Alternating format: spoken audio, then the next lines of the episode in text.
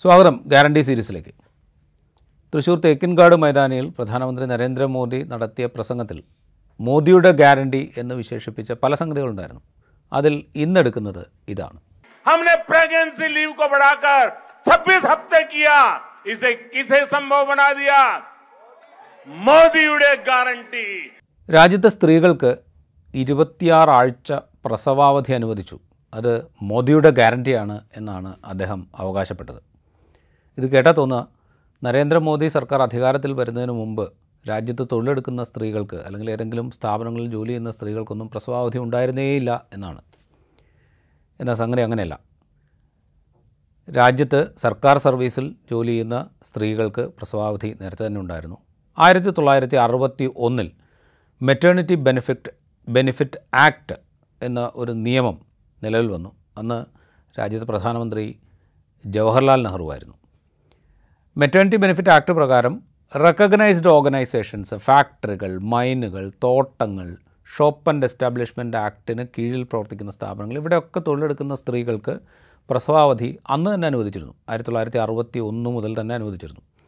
പന്ത്രണ്ട് ആഴ്ചയായിരുന്നു അന്ന് നിയമപ്രകാരം അനുവദിച്ചിരുന്ന പ്രസവാവധി. ഇത് ഇരുപത്താറ് ആഴ്ചയാക്കി നീട്ടി എന്നതാണ് ഗ്യാരണ്ടിക്ക് ആധാരം. അതായത് നിലവിൽ പ്രസവാവധി ഉണ്ടായിരുന്നു. അത് പന്ത്രണ്ടാഴ്ചയായിരുന്നു. അത് ഇരുപത്താറാഴ്ചയാക്കി നീട്ടി. അത് സംഗതി ശരിയാണ്. മെറ്റേണിറ്റി ബെനിഫിറ്റ് ആക്ട് രണ്ടായിരത്തി പതിനേഴിൽ ഭേദഗതി വരുത്തി. രണ്ടായിരത്തി പതിനേഴിലാണ് പാർലമെന്റിന്റെ രണ്ട് സഭകളും അത് അംഗീകരിക്കുന്നത്. ആ ഭേദഗതി അനുസരിച്ചാണ് ഇരുപത്താറ് ആഴ്ചയാക്കിയിട്ട് പ്രസവാവധി നീട്ടുന്നത്. അത് നോക്കുമ്പോൾ രണ്ടായിരത്തി പതിനേഴിൽ മാത്രമാണ് ഈ നിയമം ഭേദഗതി ചെയ്യുന്നത് എന്ന് വേണമെങ്കിൽ വിചാരിക്കാം. അങ്ങനെയല്ല. ആയിരത്തി തൊള്ളായിരത്തി അറുപത്തി ഒന്നിൽ നിലവിൽ വന്ന ഈ മെറ്റേണിറ്റി ബെനിഫിറ്റ് ആക്ട് പല കുറി ഭേദഗതി ചെയ്യപ്പെട്ടിട്ടുണ്ട് രണ്ടായിരത്തി പതിനേഴിന് മുമ്പ് തന്നെ. പല വ്യവസ്ഥകളും കൂട്ടിച്ചേർത്തു. പല ആനുകൂല്യങ്ങളും കൂട്ടിച്ചേർത്തു. അതിന്റെ തുടർച്ചയിലാണ് രണ്ടായിരത്തി പതിനേഴിലെ ഈ ഭേദഗതി വരുന്നത്. ഇരുപത്തിയാറ് ആഴ്ചയായിട്ട്. അത് പന്ത്രണ്ട് ആഴ്ച ഉണ്ടായിരുന്ന പ്രത്യേകിച്ച് സ്വകാര്യ സ്ഥാപനങ്ങളിലെ മെറ്റേണിറ്റി ലീവ് പ്രസവാവധി എന്നുള്ളത് പന്ത്രണ്ട് ആഴ്ചയായിരുന്നത് ഇരുപത്താറ് ആഴ്ചയായി കൂട്ടി. അത് മാത്രമല്ല കേട്ടോ ആ നിയമഭേദഗതിയിൽ ചെയ്തത്. ഗർഭിണികൾക്ക് വേണമെങ്കിൽ വർക്ക് ഫ്രം ഹോം അനുവദിക്കാൻ വ്യവസ്ഥ ചെയ്തു. ഈ ജോലി ചെയ്യുന്ന സ്ത്രീകളുടെ കുട്ടികളെ സുരക്ഷിതമായി പാർപ്പിക്കുന്നതിന് ക്രഷ് സംവിധാനം. ഈ ക്രഷ് സംവിധാനം സ്വകാര്യ സ്ഥാപനങ്ങളിൽ ഉണ്ടാകണം എന്നുള്ളത് രണ്ടായിരത്തി ആറിലെ നിയമം മൂലം വ്യവസ്ഥ ചെയ്തതാണ്. രണ്ടായിരത്തി ആറിൽ അന്ന് ഒന്നാം യു പി എ സർക്കാരിന്റെ കാലമാണ് അന്ന് വ്യവസ്ഥ ചെയ്തതാണ്.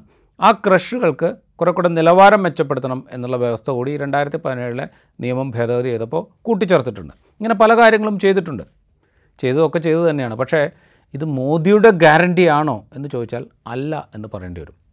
രാജ്യത്ത് നിലവിൽ തന്നെ ഉണ്ടായിരുന്ന നിയമപ്രകാരം ജോലി ചെയ്യുന്ന സ്ത്രീകൾക്ക് അർഹമായിരുന്ന പ്രസവാവധി പന്ത്രണ്ടാഴ്ച എന്നുള്ളത് സ്വകാര്യ സ്ഥാപനങ്ങളിൽ പന്ത്രണ്ടാഴ്ച എന്നുണ്ടായിരുന്നത് അത് ഇരുപത്താറ് ആഴ്ചയാക്കി വർദ്ധിപ്പിച്ചു എന്നുള്ളതാണ്. അത് എന്തോ ഇത് ആദ്യമായിട്ട് ഇതാ സംഭവിക്കുന്നു എന്നുള്ള മട്ടിൽ ഇത് മോദിയുടെ ഗ്യാരണ്ടിയാണ് എന്ന് പറയുന്നതിലാണ് പ്രശ്നം. ഇത് മാത്രമല്ല രാജ്യത്ത് സംഭവിച്ചിരിക്കുന്നത്. രണ്ടായിരത്തി പതിനാലിൽ നരേന്ദ്രമോദി സർക്കാർ അധികാരത്തിൽ വരുന്നതിന് മുമ്പേ തന്നെ ഇതേ സംബന്ധിച്ചുള്ള ആലോചനകളൊക്കെ തുടങ്ങിയിട്ടുണ്ട്. അതിലേറ്റവും പ്രധാനപ്പെട്ടത് രണ്ടായിരത്തി ആറിലെ കേന്ദ്ര ശമ്പള കമ്മീഷന്റെ ശുപാർശയായിരുന്നു. കേന്ദ്ര ശമ്പള കമ്മീഷൻ ശുപാർശ ചെയ്തത് കേന്ദ്ര സർവീസിൽ അതുവരെ പ്രസവാവധി നൂറ്റി മുപ്പത്തഞ്ച് ദിവസമായിരുന്നു. അത് നൂറ്റി എൺപത് ദിവസമാക്കണം എന്ന് രണ്ടായിരത്തി എട്ടിലെ ആറാം ശമ്പള കമ്മീഷൻ ശുപാർശ ചെയ്തു. അത് മാത്രമല്ല ശമ്പള കമ്മീഷൻ ശുപാർശ ചെയ്തത്. മെറ്റേണിറ്റി ലീവിന് പുറമെ രണ്ട് വർഷം ചൈൽഡ് കെയർ ലീവായിട്ട് കേന്ദ്ര സർവീസിലുള്ള ജീവനക്കാർക്ക് അനുവദിക്കണം എന്നും ശുപാർശ ചെയ്തു. ഈ രണ്ട് ശുപാർശകളും അന്നത്തെ കേന്ദ്ര സർക്കാർ അതായത് ഒന്നാം യു പി എ സർക്കാർ ഇടതുപക്ഷത്തിന്റെ കൂടെ പിന്തുണയോടുകൂടെ ഭരിച്ചിരുന്ന ഒന്നാം യു പി എ സർക്കാർ പല പ്രധാനപ്പെട്ട സാമൂഹ്യക്ഷേമ പദ്ധതികൾ വിവരാവകാശ നിയമം പോലെയുള്ള സംഗതികൾ ഇതൊക്കെ പാസ്സാക്കിയത് ഒന്നാം യു പി എ സർക്കാരിന്റെ കാലത്താണ്. ആ യു പി എ സർക്കാർ ഈ രണ്ട് ശുപാർശകളും അംഗീകരിച്ചു. അതായത് പ്രസവാവധി നൂറ്റി മുപ്പത്തഞ്ച് ദിവസം എന്നുള്ളത് നൂറ്റി എൺപത് ദിവസമായിട്ട് വർദ്ധിപ്പിക്കുക. കേന്ദ്ര സർവീസിലുള്ള ജീവനക്കാർക്ക് മാത്രമാണ് കേട്ടോ മറ്റാളുകൾക്കല്ല. കേന്ദ്ര സർവീസിലും കേന്ദ്ര സർക്കാരിന് കീഴിലുള്ള പൊതുമേഖലാ സ്ഥാപനങ്ങളിലുമുള്ള ജീവനക്കാരുടെ കാര്യമാണ് പറയുന്നത്. അത് നൂറ്റി മുപ്പത്തഞ്ച് ദിവസം എന്നുള്ളത് നൂറ്റി എൺപത് ദിവസമായിട്ട് കൂട്ടുക. അത് അതിന് പുറമെ രണ്ട് വർഷം ചൈൽഡ് കെയർ ലീവായിട്ട് അനുവദിക്കുക. ഈ ചൈൽഡ് കെയർ ലീവ് എന്ന് പറഞ്ഞു കഴിഞ്ഞാൽ കുട്ടി ജനിച്ച് പതിനെട്ട് വയസ്സ് വരെ ആകുന്നതിനിടയ്ക്ക് പല ഘട്ടങ്ങളിലായിട്ട് എപ്പോഴാണോ ആവശ്യം അപ്പോൾ എടുക്കാവുന്ന വിധത്തിലാണ് ഈ ചൈൽഡ് കെയർ ലീവ് വിഭാവനം ചെയ്തിരിക്കുന്നത്. അത് രണ്ടായിരത്തി എട്ട് ഇത് രണ്ടും നടപ്പാക്കിക്കൊണ്ട് അതായത് നൂറ്റൻപത് ദിവസമായി വർദ്ധിപ്പിച്ചുകൊണ്ടും ചൈൽഡ് കെയർ ലീവ് നടപ്പാക്കിക്കൊണ്ടുള്ള ഉത്തരവ് രണ്ടായിരത്തി എട്ട് സെപ്റ്റംബർ ഒന്നിന് ഈ രാജ്യത്ത് പുറത്തിറങ്ങിയിട്ടുണ്ട്. അത് അന്ന് മുതൽ നടപ്പായിട്ടുമുണ്ട് കേന്ദ്ര സർക്കാർ ഇങ്ങനെ ചൈൽഡ് കെയർ ലീവൊക്കെ അനുവദിച്ചപ്പോൾ രാജ്യത്തെ പല സംസ്ഥാനങ്ങളും സംസ്ഥാന സർക്കാർ സർവീസിലെ പ്രസവാവധി അതുവരെ പല സംസ്ഥാനങ്ങളിലും മിക്കവാറും സംസ്ഥാനങ്ങളിലൊക്കെ അത് ഏതാണ്ട് ആറ് മാസമായിരുന്നു. അത് പല സംസ്ഥാനങ്ങളും മാറ്റി. ചില സംസ്ഥാനങ്ങൾ ഒരു വർഷമായിട്ട് കൂട്ടി ചില സംസ്ഥാനങ്ങൾ ഒമ്പത് മാസമായിട്ട് കൂട്ടി. അങ്ങനെ പല സംസ്ഥാനങ്ങളും പല നിലയ്ക്കുള്ള മാറ്റങ്ങൾ ഈ പ്രസവാവധിയുടെ കാര്യത്തിൽ വരുത്തി. എന്നുവെച്ചാൽ ജോലി ചെയ്യുന്ന സ്ത്രീകൾ അവരുടെ അവകാശങ്ങൾ സംരക്ഷിക്കപ്പെടുക അവർക്ക് സ്വതന്ത്രമായി ജോലി ചെയ്യാനും അവരുടെ സാമ്പത്തിക സ്വാതന്ത്ര്യം നിലനിർത്താനും പാകത്തിലുള്ള അന്തരീക്ഷം സൃഷ്ടിക്കുക. ഇതൊക്കെയായിരുന്നു മെറ്റേണിറ്റി ബെനിഫിറ്റ് ആക്ട് ആയിരത്തി തൊള്ളായിരത്തി അറുപത്തി ഒന്നിൽ പാസ്സാക്കുമ്പോൾ ഉണ്ടായിരുന്ന സങ്കല്പങ്ങൾ. അതിന്റെ കുറേ കൂടെ ഭേദപ്പെട്ട അവസ്ഥ ഉണ്ടാക്കാൻ വേണ്ടിയിട്ടാണ് രണ്ടായിരത്തി എട്ടിൽ ഈ തരം മാറ്റങ്ങൾ കൊണ്ടുവന്നത്.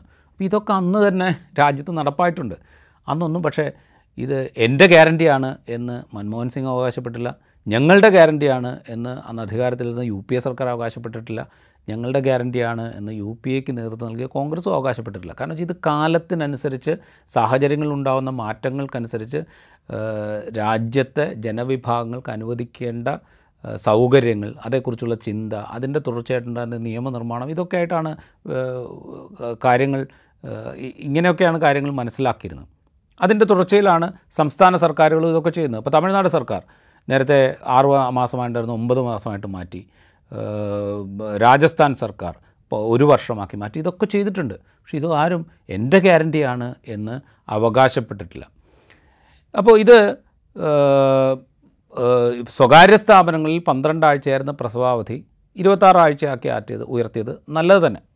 കാരണം ജോലി ചെയ്യുന്ന സ്ത്രീകൾക്ക് അതും പൂർണമായ ശമ്പളത്തോടു കൂടിയാണ് കേട്ടോ ഈ അവധി. അല്ലാതെ ശമ്പളരഹിതമായ അവധിയല്ല. പന്ത്രണ്ട് ആഴ്ച ഉണ്ടായിരുന്ന കാലത്തും പൂർണമായ ശമ്പളത്തോടു കൂടി തന്നെ ഉള്ള അവധിയായിരുന്നു. ഇരുപത്താറാഴ്ച ആക്കുമ്പോഴും പൂർണമായ ശമ്പളത്തോടു കൂടിയുള്ള അവധിയാണ്. അപ്പോൾ ഇത് നടപ്പാക്കിയതിന് ശേഷം ഇതെന്തൊരു വിപ്ലവകരമായ മാറ്റമാണ് എന്നുള്ള മട്ടിൽ അത് ഗ്യാരണ്ടിയാണ് എന്നൊക്കെ അദ്ദേഹം പറയുമ്പോൾ ഇതെന്ത് ഇമ്പാക്റ്റാണ് നമ്മളുടെ ഗ്രൗണ്ട് ലെവലിൽ ഉണ്ടാക്കിയത് എന്നുള്ളത് സംബന്ധിച്ച് രാജ്യത്തെ പല മാധ്യമങ്ങളും സന്നദ്ധ സംഘടനകളും നോൺ ഗവൺമെന്റൽ ഓർഗനൈസേഷൻസും ഒക്കെ ഇതിന്റെ ഇമ്പാക്റ്റ് എന്തായിരുന്നു? അതായത് രണ്ടായിരത്തി പതിനേഴിൽ ഈ നിയമം വന്നതിന് ശേഷം എന്ത് ഇമ്പാക്റ്റാണ് അത് ഗ്രൗണ്ടിൽ ഉണ്ടാക്കിയത് എന്നുള്ളതിനെക്കുറിച്ചുള്ള പഠനങ്ങൾ നടത്തിയിട്ടുണ്ട്. അപ്പോൾ എക്കണോമിക് ആൻഡ് പൊളിറ്റിക്കൽ വീക്കിലി വലിയൊരു അന്വേഷണം ഇതേക്കുറിച്ച് നടത്തി. അതുപോലെ വി വി ഗിരി ഇൻസ്റ്റിറ്റ്യൂട്ട് എന്ന് പറയുന്ന ഇൻസ്റ്റിറ്റ്യൂട്ട് ഫോർ സോഷ്യൽ വെൽഫെയർ അവർ ഇതേക്കുറിച്ച് പഠനം അങ്ങനെ പല സംഘടനകളും ഇതേക്കുറിച്ച് പഠനങ്ങൾ നടത്തി. എന്താണ് ഇതുകൊണ്ടുണ്ടായ ഇമ്പാക്റ്റ് എന്ന്? യഥാർത്ഥത്തിൽ സംഭവിച്ചത് ഈ പന്ത്രണ്ട് ആഴ്ച അവധി എന്നുള്ളത് ഇരുപത്താറ് ആഴ്ചയാക്കി മാറ്റിയപ്പോൾ സ്വകാര്യ സ്ഥാപനങ്ങൾ ചെയ്തത് എന്താണെന്ന് വെച്ച് കഴിഞ്ഞാൽ അവിവാഹിതരായ പെൺകുട്ടികളെ ജോലിക്കെടുക്കുന്നത് പരമാവധി ഒഴിവാക്കാനാണ് അവർ ശ്രമിച്ചത്. കാരണം അവിവാഹിതരായ പെൺകുട്ടികളെ ജോലിക്കെടുത്തു കഴിഞ്ഞാൽ അവർ വിവാഹം കഴിക്കും. പിന്നെ ഗർഭിണിയാവും.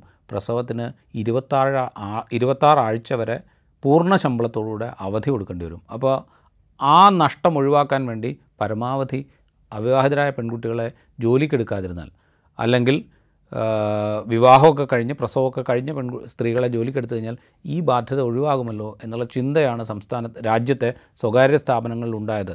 പല സ്ഥാപനങ്ങളും ആ നിലയ്ക്ക് ചിന്തിക്കാൻ തുടങ്ങി എന്നാണ് ഈ പറയുന്ന മാധ്യമങ്ങളും നോൺ ഗവൺമെന്റൽ ഓർഗനൈസേഷൻസും ഒക്കെ നടത്തിയ പഠനത്തിൽ കണ്ടെത്തിയത്. അപ്പോൾ ഈ തീരുമാനം നല്ലതായിരിക്കെ തന്നെ യഥാർത്ഥ ഫലം എന്താണ് ഉണ്ടായത് എന്നുള്ളത് സംബന്ധിച്ചുള്ള വ്യത്യസ്തമായ ചിത്രങ്ങൾ നമ്മളുടെ മുമ്പിലുണ്ട്.